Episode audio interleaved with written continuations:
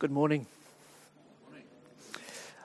I'm Wade, if I haven't said hello to you before. Um, it's nice to just stand here for a moment and get to see everybody. So, allow me to just look at you for a moment. it, it blows me away, it really does. Um, and I was thinking as we're singing and worshipping together today, who am I to, I mean, for some reason unknown to me, God has me coming here and, and sharing today. And I'm more aware than anyone that I'm nothing. Nothing. Um, but praise Him. And Him we're not, eh? So it's beyond me, but um, it really is amazing to be here and to share with you. Is my voice um, loud enough down the back? Yeah. Can we um, just start in prayer, please? Dear Lord, thank you for your love that you have for us. I thank you, Lord, that your love goes beyond these walls and that it goes to and is with our brothers and sisters that are not here today with those that are watching and those that are not. I thank you for the love that we have here between us, Lord, and with you. Thank you, Lord. Amen.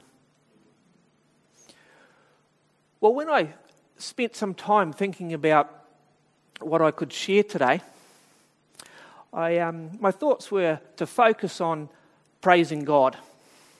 Not that technical, but that's what I was thinking. And rather than the hurt in the world, I just wanted God. And as I prayed about it, I felt drawn to 1 Corinthians 13. I've come across it quite a few times in a, one of those really old Bibles that, yeah, that you may have as well, you know, that's falling apart. And for some reason, there's a little bracket around 1 Corinthians 13 that I don't even know if it was me who did that bracket, but and I, and I read it now and then, so it really stood out to me. I wasn't sure why, though, it would be these verses. Sometimes 1 Corinthians 13 is considered the love chapter of Paul's letters. And my response was, Lord, can't we talk about the separating of the sea or, or the or warfare or love? Okay. And thankfully, God directed my plans. Mark mentioned last Sunday that we've had the delight of holding um, weddings for members of our church family over recent weeks. And it's, it's nice just to sort of, I guess, dwell in that time a little bit before hurrying on as, as we sometimes do. Quite often, the verses that we're looking at today are thought of at times like weddings, that sometimes when this, these chapters are re- referred to. And although it's important for people to learn how to love each other through reading and studying these scriptures, or these verses that we're looking at today, I found the original meaning and purpose of those verses was a bit different to what I had thought they meant. In his first letter to the Corinthian church, Paul spoke about division and disorder in the church. He spoke about and addressed the underlining problem of behavior that was a result of sin that was around them. And what seems to be out of the blue in Paul's letter to me comes a chapter explaining that everything must be done with love. We heard 1 Corinthians 13 read out before. Verse 1 says, If I speak in the tongues of mortals, uh, of mortals and of angels, but do not have love, I am a noisy gong or a clanging cymbal. Right off the bat, Paul strikes at something that was held high in high regard by the Corinthians the ability to speak in tongues. Some believers considered speaking in tongues to be participating in angelic life. It was speaking in the language of heaven. But to their shock, Paul was saying, without love, such speech is just noise. I love how Paul used two images to represent the useless noise a noisy gong and a clanging cymbal. Today we have our mulu bell. And while in some situations the noise it makes has a purpose, other times the noise could be quite irritating. Perhaps not appropriate, maybe at the wrong time. Paul's point was that the important gift, such as the gift of tongues, was useless without love. This verse paints a, a, very sad picture, in my opinion. I can imagine a believer of the Corinthian church standing there thinking that they're really important and talking at the levels that angels do. But because they're not using their gift for what it was really intended for, all the angels are hearing is noise. How we share our spiritual gifts has impact. We have many gifts here for building up the church. But if they are done without love, they are just talk. Just imagine somebody visiting us one Sunday and everybody is speaking in tongues and no one knows what everyone else is saying. I'm sure we would sound like these clanging cymbals that Paul refers to. Paul carries on to say that what leaves the gift of speaking in tongues as redundant also applies to other manifestations of the Spirit. In verse 2, he says, If I have prophetic powers and understand all mysteries and all knowledge, and if I have all faith so as to remove mountains, but do not have love, I am nothing. Apparently, the Corinthians had mistakenly decided that some of them were spiritual and others were not. Or at least some of them were less spiritual based on having less prestigious gifts. So Paul names prophecies, mysteries, knowledge, and faith. And he compounds his point saying, if I had all of these things. Paul doesn't know all of these things, but if he did, the insight would be meaningless without love. Paul applies a need to have love even with faith that moves mountains. Which is interesting because removing or moving mountains references to being able to do the impossible. But, like in verse 1, Paul shows that even the most impressive spiritual gifts result in nothing before God if they are not done in love. Paul then adds not only do spiritual gifts without love result in nothing, but so do profound acts of self sacrifice. In verse 3, he says, If I gave away all my possessions, and if I hand over my body so that I may boast, but do not have love, I gain nothing. Surely anyone who would sell all their things and give all the money to people that needed it, they'd be an awesome Christian, wouldn't they?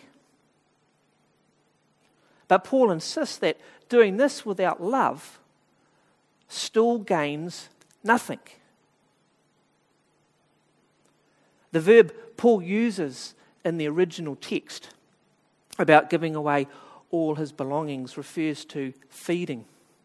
So, part of what Paul refers to is giving everything away to feed people who are in need. And this makes me think about the instructions that Jesus gave to the rich man to give all his possessions away, right? He was to give all his possessions away to the poor. And this was going to be a great deal for the rich man to be giving away.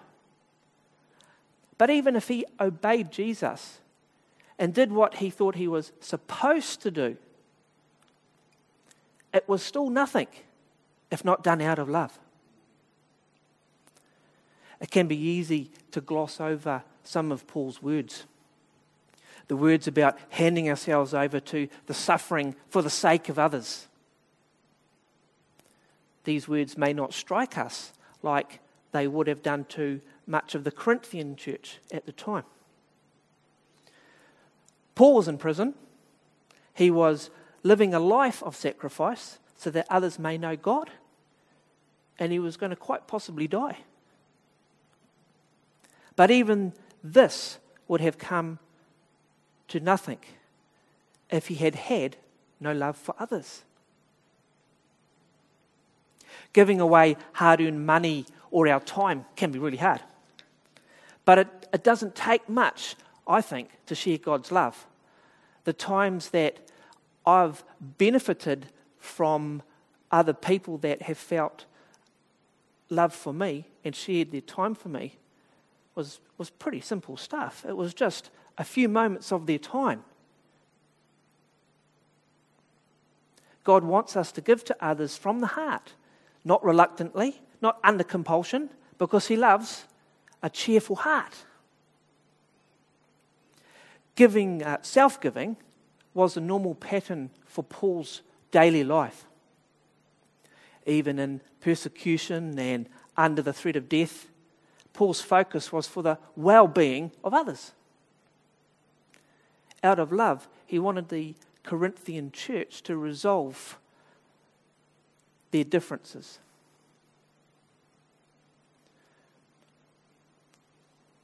Today, we may give our time or our resource away and not expect anything in return. We, we teach that to our children. But I think Paul takes giving away our possessions one step further than that. No matter what we give away, even the person who receives our gift does not truly gain if it is not done out of love.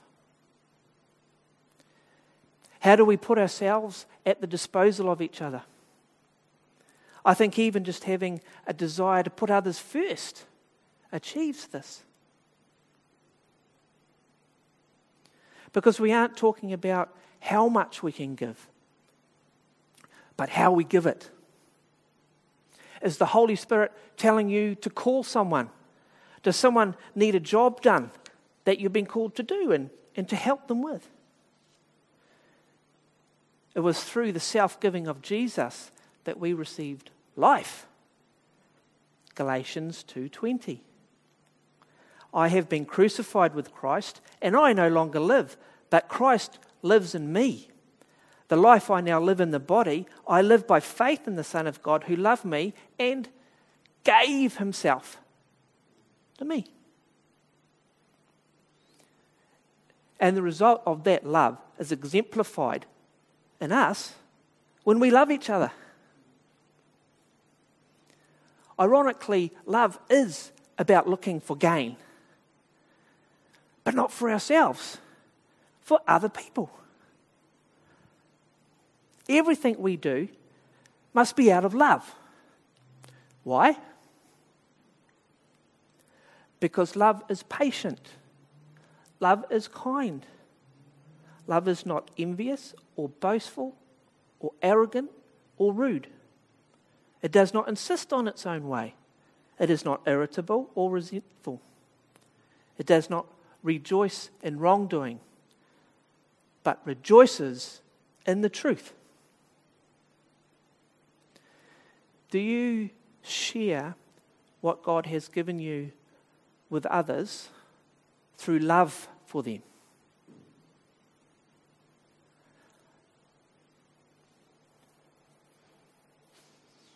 The love Paul is talking about is not some abstract concept. Instead, it's the concrete point where God's love for us becomes embodied in our lives and what we do. Paul, rather than describing what love is, explains what love does or does not do. This is agape love.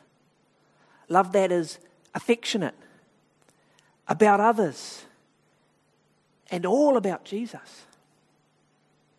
Love that is warm regard for and concerned for others. The Corinthians were impatient with each other. They were tolerating sin in the church. And they were creating problems because they did not live in love. The Corinthians were guilty of behaving exactly as love does not behave. What is really going on here in these verses that appears to be a praise of love is instead addressing where the Corinthians were failing. They were not patient or kind. Their divisions, inconsiderate treatment of each other, and desire for status were not like love that is patient, kind, and not envious.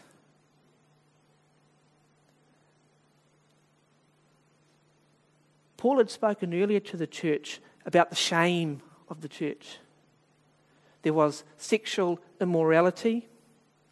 Believers were not thinking of others, and they argued between themselves. I don't think the term in verse 6 that says rejoice in wrongdoing highlights specific things that the Corinthians did, but more so it terms the, the characteristics, or characterizes, I should say, their overall behavior that rejoiced in what was wrong in God's eyes.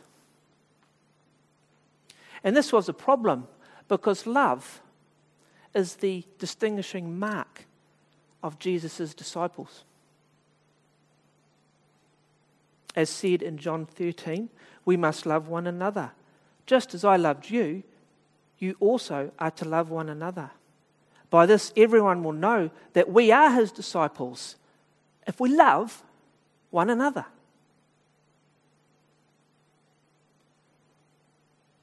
Love sets us apart from the world and it shows who we are.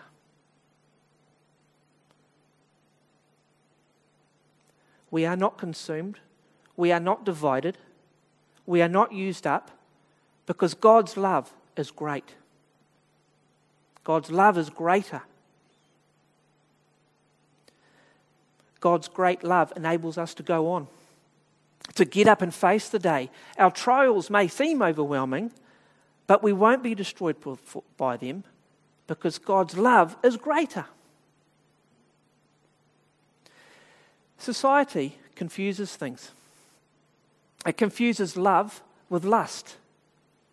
It treats others without love. And it demands what it wants from others.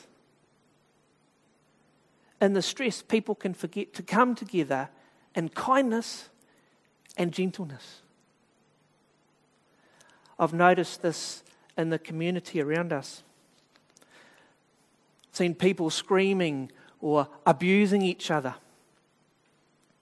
And it seems more common lately.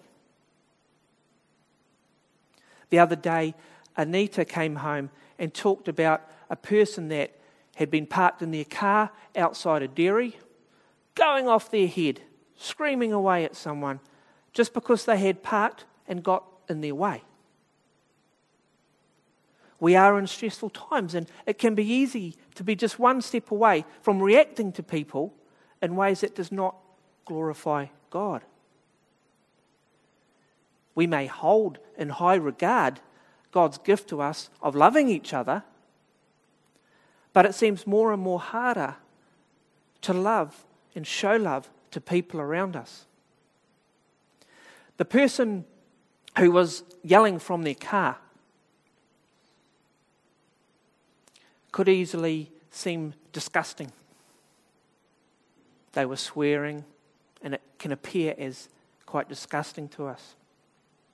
But later on, Anita saw that person being consoled by someone. Kind of turns it around a bit, doesn't it? They were obviously upset and they were being consoled. I would say they were hurting on the inside, and this is what had come out. It wasn't me in the car swearing away at somebody, but it could have been. Or it could have been you. Or it could have been not the swearing, but how we felt inside towards someone who we felt had terribly ripped us off. How dare they? Can't say I don't do that, just in case Anita says something later. Paul is saying that love puts quality into our character, not status above others. Through love, our words and actions amount to something and glorify God.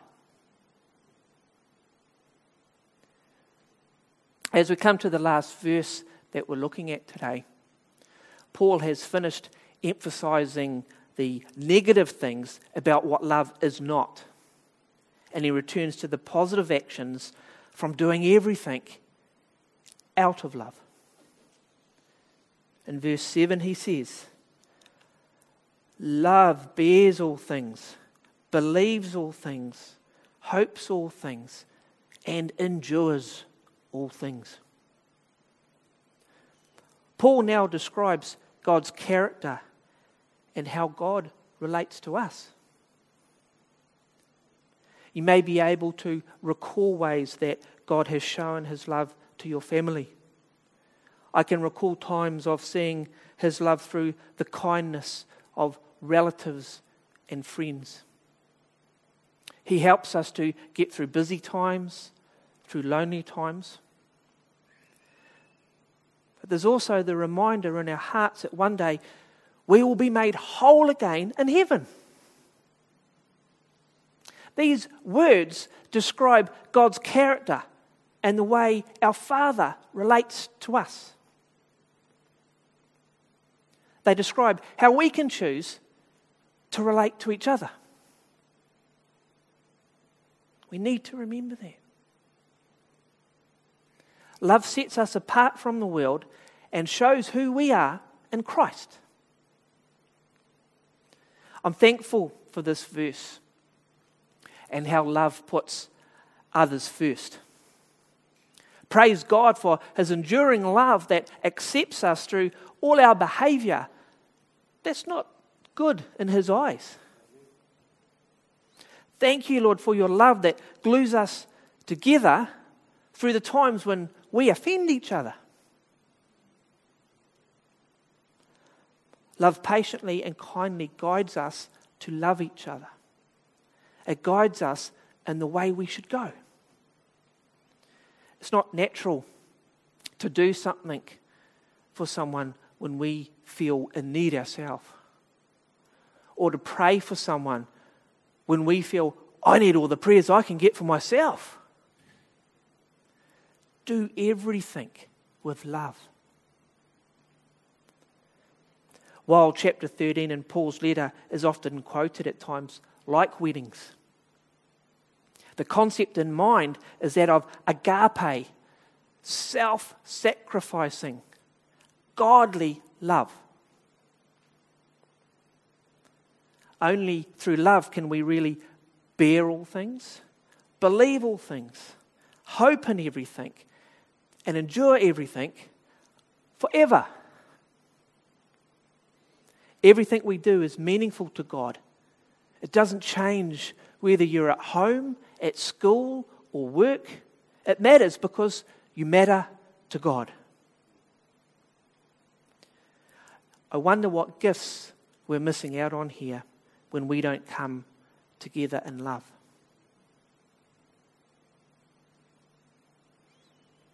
Let's close in prayer.